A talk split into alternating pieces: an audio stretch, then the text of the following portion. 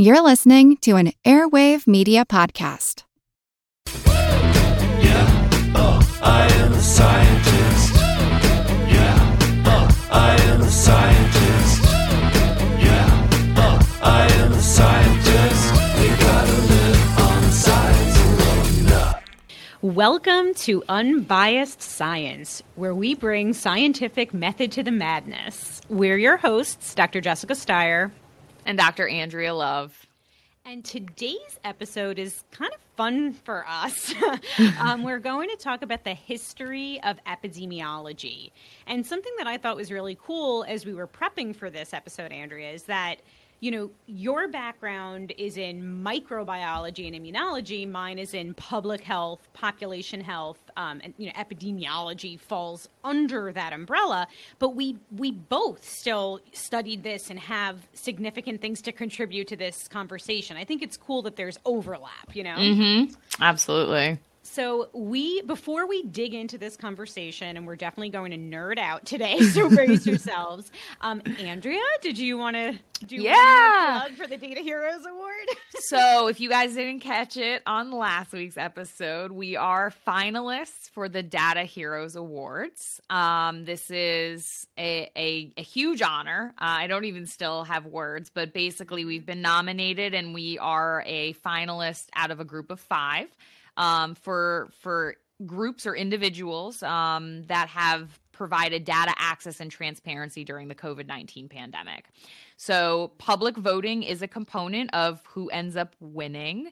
Um, so, if you do want to support us, you can vote for us uh, on the Data Hero Awards page. It is dataheroawards.org forward slash vote.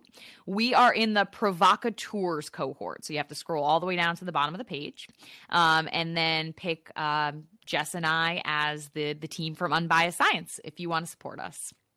Please do. We really appreciate your support.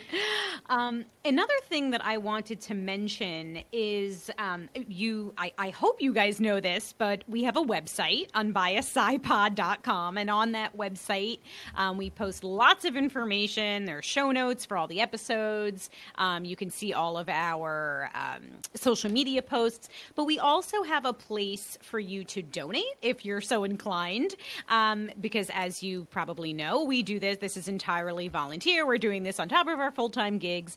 Uh, and we also have a merch store, which is just really exciting for us. Um, and that's such a great way for you guys to support us while also, you know, telling the world that you support science. Yeah. And so we we we actually we're doing a limited release of these two t-shirts and they're so cool um, our, our favorite science adages which you've heard us say i don't know thousands of times at this point one is correlation doesn't equal causation and the other is the dose makes the poison so check those out. They're on our merch store. Um, the shirts are only available in limited quantities through Sunday, March 28th. So go check those out sooner rather than later. So, okay, let's dig into today's episode. We're going to talk about the history of epidemiology. And Andrea, right before we recorded today, you you made a really interesting point um, about how there's this misconception that epidemiology is somehow synonymous with the study of infectious disease. Can you elaborate on that a little bit? Um, yeah, so epidemiology, you know, we're living in the COVID-19 pandemic, right? And and people, the general public, the media have turned to epidemiologists as being a source of expertise, which is totally appropriate, but I think because people are only hearing about epidemiologists now in the course of a infectious disease pandemic, they don't truly realize what epidemiology is. So, epidemiology is actually the study and analysis of the distribution. So, that's who, when, and where, the patterns and the determinants of health and disease conditions in specific populations. It is not just about infectious diseases, although, of course, you know, it, it plays a critical role in investigating outbreaks of infectious diseases. But I think it's Right, imp- and- no go. I'm sorry. No, go on. I, I was going to say it's important to keep in mind that you know there are other disease conditions there are other health conditions that humans in particular um, experience that are beyond just infectious diseases. Exactly. So epidemiology falls under this very broad public health umbrella. And being in public health, I could tell you that I have so many colleagues who, yes, you know, they, they do study infectious disease, but I actually, people that I know who are in epidemiology, um, they actually focus on chronic illness. And we're going to talk about how this has evolved over time. Um, if, if I, I can't wait to do an episode in the future on some of the um, the topics that I'm really passionate about as a public health scientist. But um, just as an example, my focus has been on chronic disease prevention, specifically uh, related to uh, tobacco use, so smoking related chronic illnesses. So, um, That is such an important point to make that epidemiology is not specific to infectious disease. Yep. So, just a little, I don't know, uh, linguistic lesson. Mm, lesson? Mm-hmm. That's not the right word, but the, the word epidemiology comes from the Greek words epi, meaning on or upon, demos, meaning people, and I don't know. Do you pronounce this logos? Lo- logos? Yeah. Logos. Okay. Meaning the study of. So, in other words, put those things together. The word epidemiology has its roots in the study of what befalls a population um, or what is upon the people. Yep. So it's, you know, Andrea, as you said, the, the common definition of epidemiology is that it's the, the, the study of the distribution and determinants of disease frequency in human populations and the application of this study to control health problems. Right. So when people ask me, it's so funny. Before COVID nineteen, when I told people I was in public health or you know mentioned epidemiology, they looked at me like I had ten heads. you know, no one knew what I was talking about. And the way that I always like to to try to explain it is that you know clinicians are diagnosing and treating at the at the individual level, and we in public health do this at the population level. So it's kind of like diagnosis at the population level. I think that's a great way of phrasing it because, of course, the same sort of things that you would look at within a person history, trends, all those sorts of things are true, but you're looking at it with regard to many, many people at once. Exactly. So we know that there are many determinants or causes of disease, right? Factors capable of bringing about a change in health. And these can be physical, so we could talk about, you know, chemicals, biological factors, genetics. They could be psychosocial, for example, stress, um, things related to our social networks or social supports or lack thereof. Um, determinants of disease can be at the individual level or the societal level. And of course, we now know that these factors interact with each other. They, they coexist and they interact. So we're going to get into the history of this and, and how this, um, how epidemiology has evolved over time. Do you want to tell us when it seems to have first come about, Andrea? Sure. Yeah, I can kind of set the stage. Um, the term epidemiology seems to have first been used in publication in 1802 by a Spanish physician, Villalba. Um, and it was used, of course, in the context to describe the study of epidemics. So, epidemics, of course, are outbreaks or emergence of disease. Now, historically we're going to talk a little bit about kind of the how epidemiology as a field has evolved but um, the term epidemiology is applied to cover the description and causation of not just epidemics, not just infectious disease outbreaks, but also disease in general. And and even aside from diseases, also health related conditions, things like depression, obesity, high blood pressure. So epidemiology very broadly as Jess has already summarized is based on these patterns of disease or health conditions. Now, even before that term was used in 1802, the process of epidemiology was was evolving. So Hippocrates was somewhat attributed to being the first researcher um, to apply very rudimentary epidemiology. So he had his logic of disease. And so Hippocrates attempted to explain disease occurrences from a rational rather than a struck a supernatural viewpoint. And so he wrote uh, several essays, but one in particular was titled On Airs, Waters, and Places. And in this writing, Hippocrates suggested that environmental and host factors, such as behaviors, might actually influence or affect the development of diseases. So, you know, if we want to think of it very broadly and very rudimentarily, epidemiology has been around for over 2,500 years and and you know we didn't hear a ton about it until you know the 1600s so during the ming dynasty which which you know took place from the 1300s to the 1600s. Um, there were several Chinese researchers that developed the idea that some diseases were caused by transmissible agents. And of course, we didn't have any knowledge of what those agents were at the time. We didn't have microscopy, we didn't have germ theory. We're going to talk about that. But um, they proposed a theory or a phenomenon called Li which is pestilential factors. And, and this was during the observation of epidemics that were raging in China between 1641 and 1644. And so this observation became a treatise, a writing. Uh, it's called the Treatise on Pestilence, the Treatise of Epidemic Diseases. And this was actually one of the main works that brought forward this concept of transmissible disease. Now, in 1662, there was a, a, a, British man named John Graunt, and he was actually considered the founder of demography. So, demographics, which are the statistical study of populations, um, obviously go very closely hand in hand with epidemiology.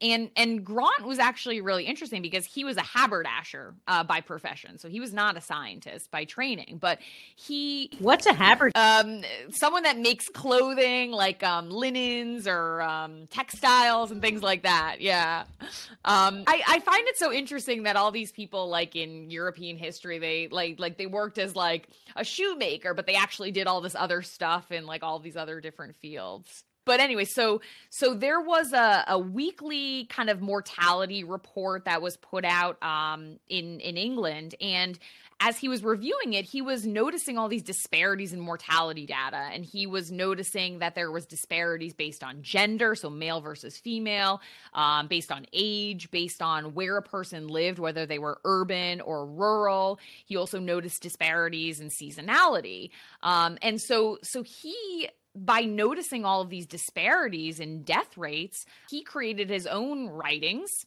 that we're going to link to on the website. But basically, he noted that things, um, you know, death rates were were classified based on his classifications according to causes of death.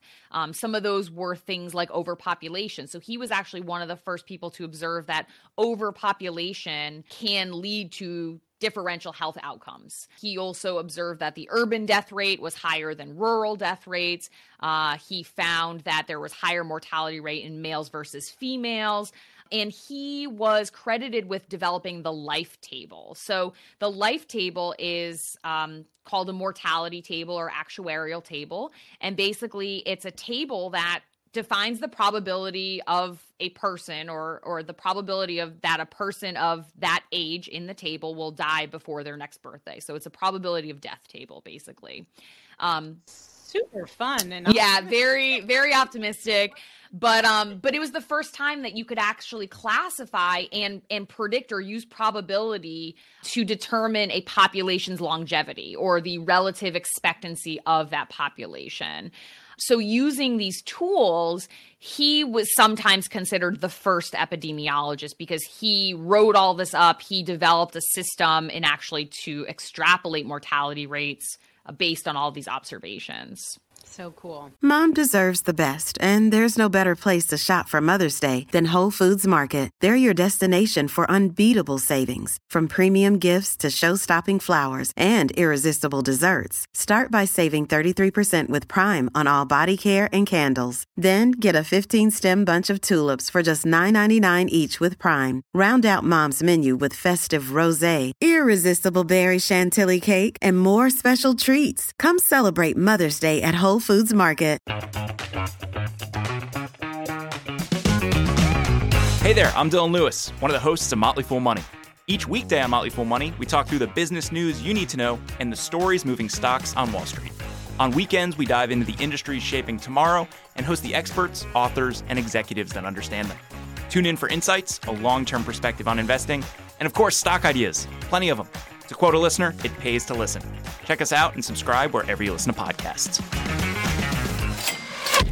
So let's let's talk about the different eras of epidemiology.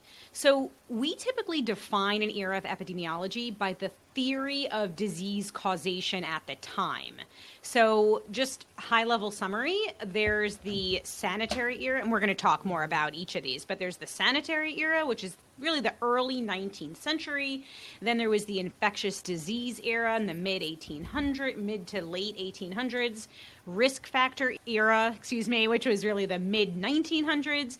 And then now we find ourselves into what some people call the eco epidemiology era. And we will we'll talk more about these um, in just a second. So let's start off with the sanitary era in the 19th century. So at this time, disease was thought to be caused by something called miasma. People thought that there was poisoning by foul emanations from the soil, water, and air, which were found more often where poor people lived, and it was associated with poverty. So people literally thought that it was this, you know, stinky air that was making them sick. And at the time, miasma was thought to cause all health problems. So causation was non-specific. There was this one cause for multiple diseases. So, miasma could be reduced and thus disease prevented by improved sanitation. So, ways to to improve sanitation that would reduce this the smell of the air, reduce this miasma. So, at this time, they were addressing poverty and the consequences of poverty. So, what did they do? They closed drains um, and created sewage systems. They collected garbage. There were public baths and improved housing. Uh, so we had we had different interventions, such as the Public Health Act of 1848, which was created to improve sanitation of cities and towns in England. Uh, there were the Poor Laws of 1834 that required the poor to enter a workhouse rather than receive charity. And I and I find it really interesting because you know we all know now that the miasma theory is is not accurate, but you know a lot of these hygiene measures obviously reduce disease not because you're controlling this foul air, but because you're being Right. sanitary. And we actually saw this, you know, during the Black Plague, right? So we know now that the Black Plague is caused by a bacterium called Yersinia pestis that is transmitted or spread by fleas that like to live on rats and other rodents. And so people in poverty who are living amongst rodents, you know, who also happen to be in poor hygiene areas, didn't have access to clean water, you know, they were the ones that were developing, you know, bubonic plague more frequently than affluent people who weren't living amongst rodents. And so a lot of these measures to to clean up, you know, the streets and things like that helped eliminate it not because of the air but because you know you're not living amongst rats and fleas and and ultimately the bacteria Right. So they got the cause wrong, but the actions that they took actually did help to reduce disease. yep Right? yep Yep. Okay, so let's move on to the infectious disease era. So in 1840, Jakob Henle, and by the way, I've been mispronouncing his name for a very long time, saying Jacob Henley, just butchering it. Um, he was a professor of anatomy and, and physiology, and he published a, page, a paper in which he hypothesized that infection with minute organisms was a major cause of disease. So he argued that contagious diseases are caused by living beings, but he doubted that it was possible to identify these parasites. Um, Andrea, I know you wanted to talk a bit about John. I do. I really do. Okay. Um, so John Snow, who I would say most people consider the father of modern epidemiology, became famous really during the 1854 Broad Street cholera outbreak, and I'm sure Jess, you are very well versed in all of this, but but he's one of these case cases that we really have to discuss when we talk about the history of epidemiology. So, you know, John Snow, 1854, this was kind of the precipice of like the convergence of the miasma theory and what we're calling the infectious disease era, which is the emergence of the germ theory of disease. And so John Snow was actually an anesthesiologist, but he was investigating this, these sudden outbreaks of cholera um, in London. And he was one of these major challengers to the miasma theory and actually a proponent of germ theory. And and so what ended up happening was he noticed that we these cholera outbreaks were happening around London and he was trying to investigate it and figure out what was actually causing this because prior to this again cholera was one of these diseases that was thought to be caused by miasma. And so what he actually first did was he created this this map called a spot map.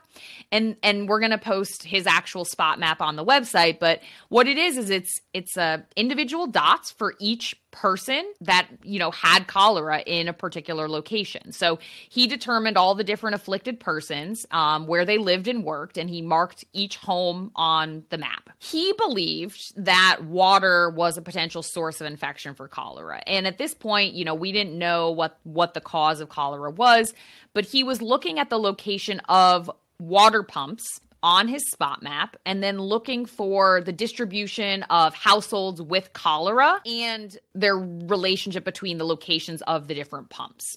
So there was three main pumps that were on there, the Broad Street pump and then two other pumps. And when he was looking at this particular area on the map called the Golden Square, they often told him that they avoided the two other pumps, one because it was visibly contaminated and the other one was inconveniently located so that the vast majority of them were in fact going to the Broad Street pump. Um, and so, based on this survey of all these people that had developed cholera, he was deducing that this Broad Street pump for water sourcing was the most likely source of infection. He wanted to try and do some additional confirmatory research on this. And so he was looking at where they were sourcing their water from. So back then in London, there were two different water companies the Lambeth Company and the Southwark and Vauxhall Company. And both of these companies were getting their water from the Thames. And originally, both were getting water from the Thames that was downstream of London and therefore susceptible to all sorts of sewage contamination because, of course, we didn't have a lot of water treatment back then. But what ended up happening was the Lambeth Company actually moved its water intake site upstream from London in 1852, so two years prior to this cholera outbreak. And so when he actually looked at where people were sourcing or where people were actually getting their water from, which water company, and looked at death rates from cholera, the vast majority of people that were contracting cholera and dying from cholera were the ones that were still sourcing their water from the Southwark and Vauxhall Company, which was the water company that was sourcing water from downstream from London in the Thames. And so this was further indication that in fact it was being contaminated by the water and it was from downstream contamination from sewage from London. And then of course he actually further investigated this by looking at areas of London that were served by both water companies but only looking at the different households that got from one or the other and was able to confirm that it seemed like yes this this Broad Street pump water sourced by the Southwark and Vauxhall Company was in fact the source of the cholera outbreak. And so, using this very strategic approach, he was able to identify the source of the infection. And of course, as we know, they cut off the water supply at that pump and we were able to basically halt that outbreak. I get goosebumps every single time I hear this. I've learned about this over and over again.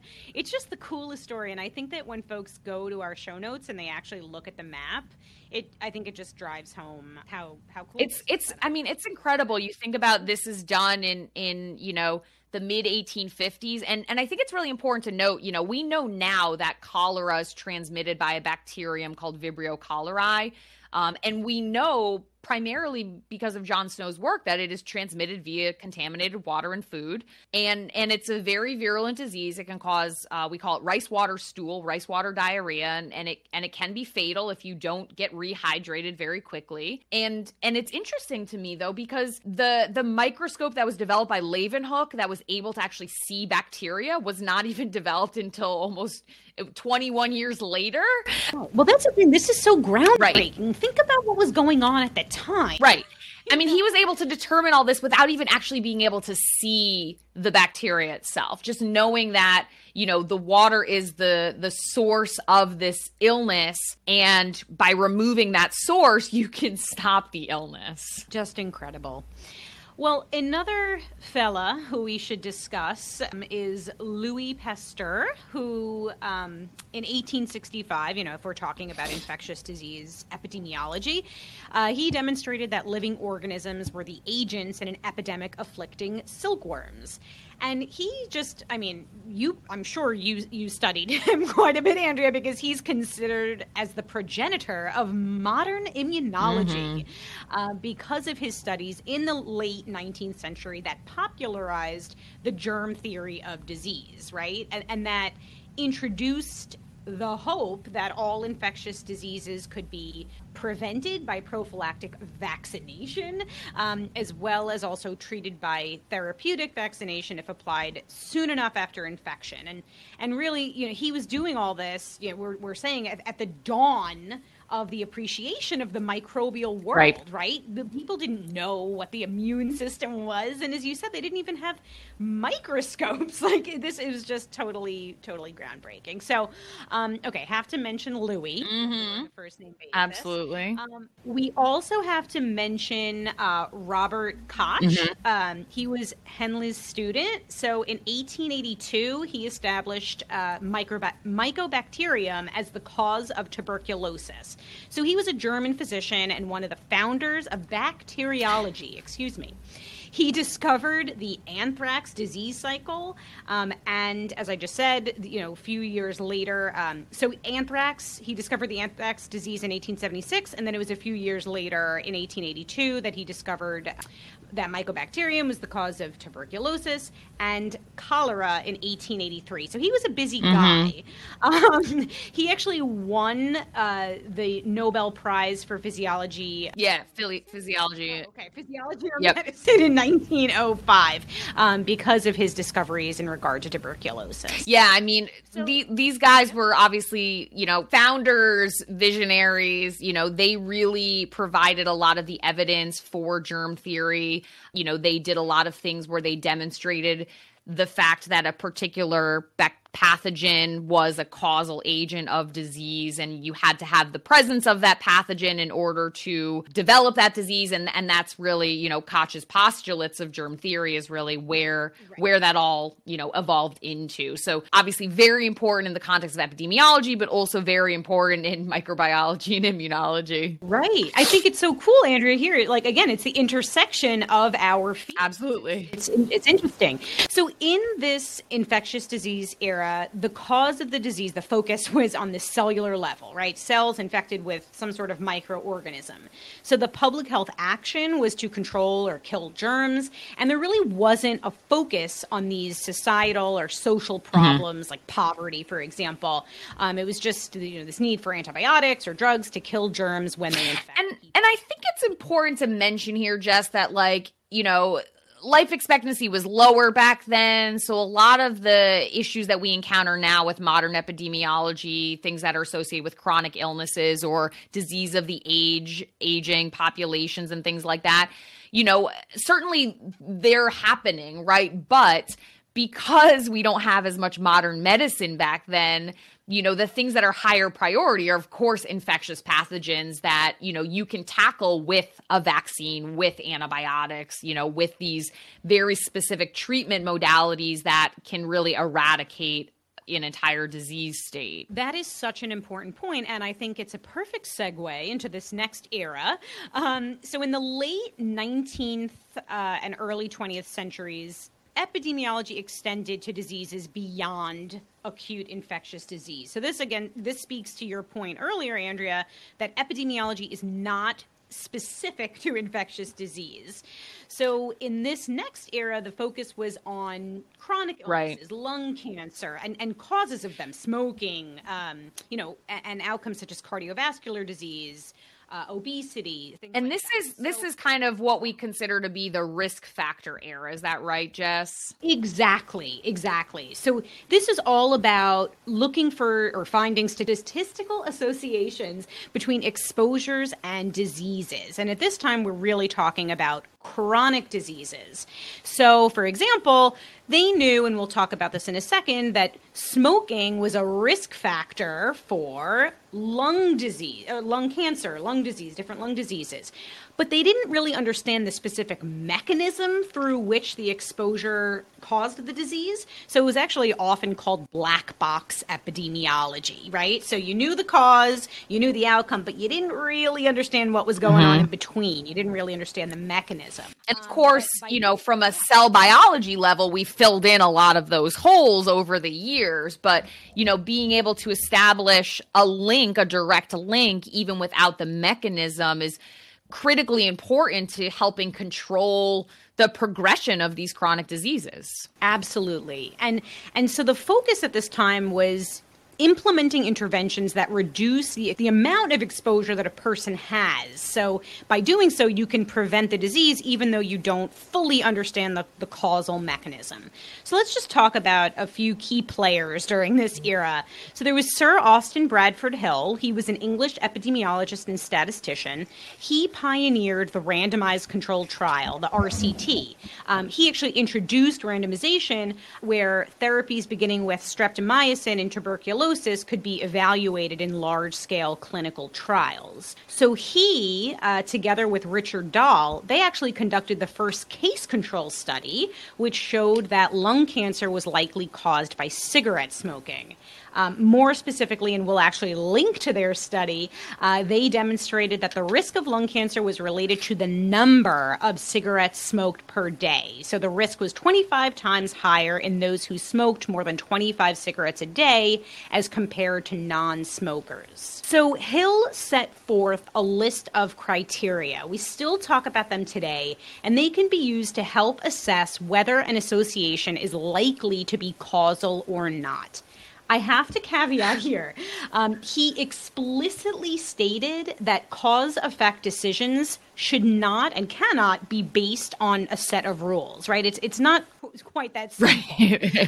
um, so you know, you can they can help us make decisions on whether an association is likely causal, Right. But he he he advised epidemiologists to avoid overemphasizing statistical significance testing, given the observation that systematic error is often greater than than random error.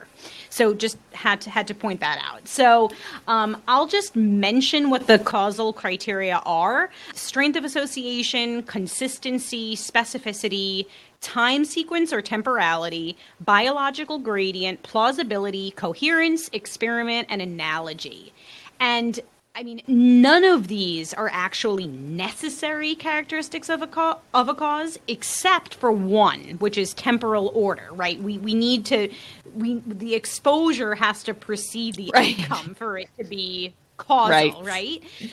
But if we have evidence to support these different criteria, then it strengthens our confidence in attributing causality to the association. Right, Jess. And I think this makes a good distinction about our correlation does not equal causation um, little adage because of course you know these criteria can help you to tease out whether it's just correlation or it is truly causation. But you can't simply just check off on the list. You have to actually dig into the disease state you're looking at or the the health outcome that you're looking at and actually investigate it to determine if you know it fulfills these criteria you know if it's complete i mean of course you know something like biological plausibility that's going to eliminate something from being a, a causally linked condition um, outright but Right. you know it's not simply just checking off the list you also have to do further investigation Exactly. And and one that I know is is often still used today. I mean, people refer to all of these, um, but strength of association. So, for example, if you have a risk ratio or, or an odds ratio that's you know 10.0 as opposed to you know 1.4 it's showing a, a stronger association right? The strength of association is, is greater. And so that helps us that helps with the make the case that something's causal but as you just said it's not as simple as, as checking a box right?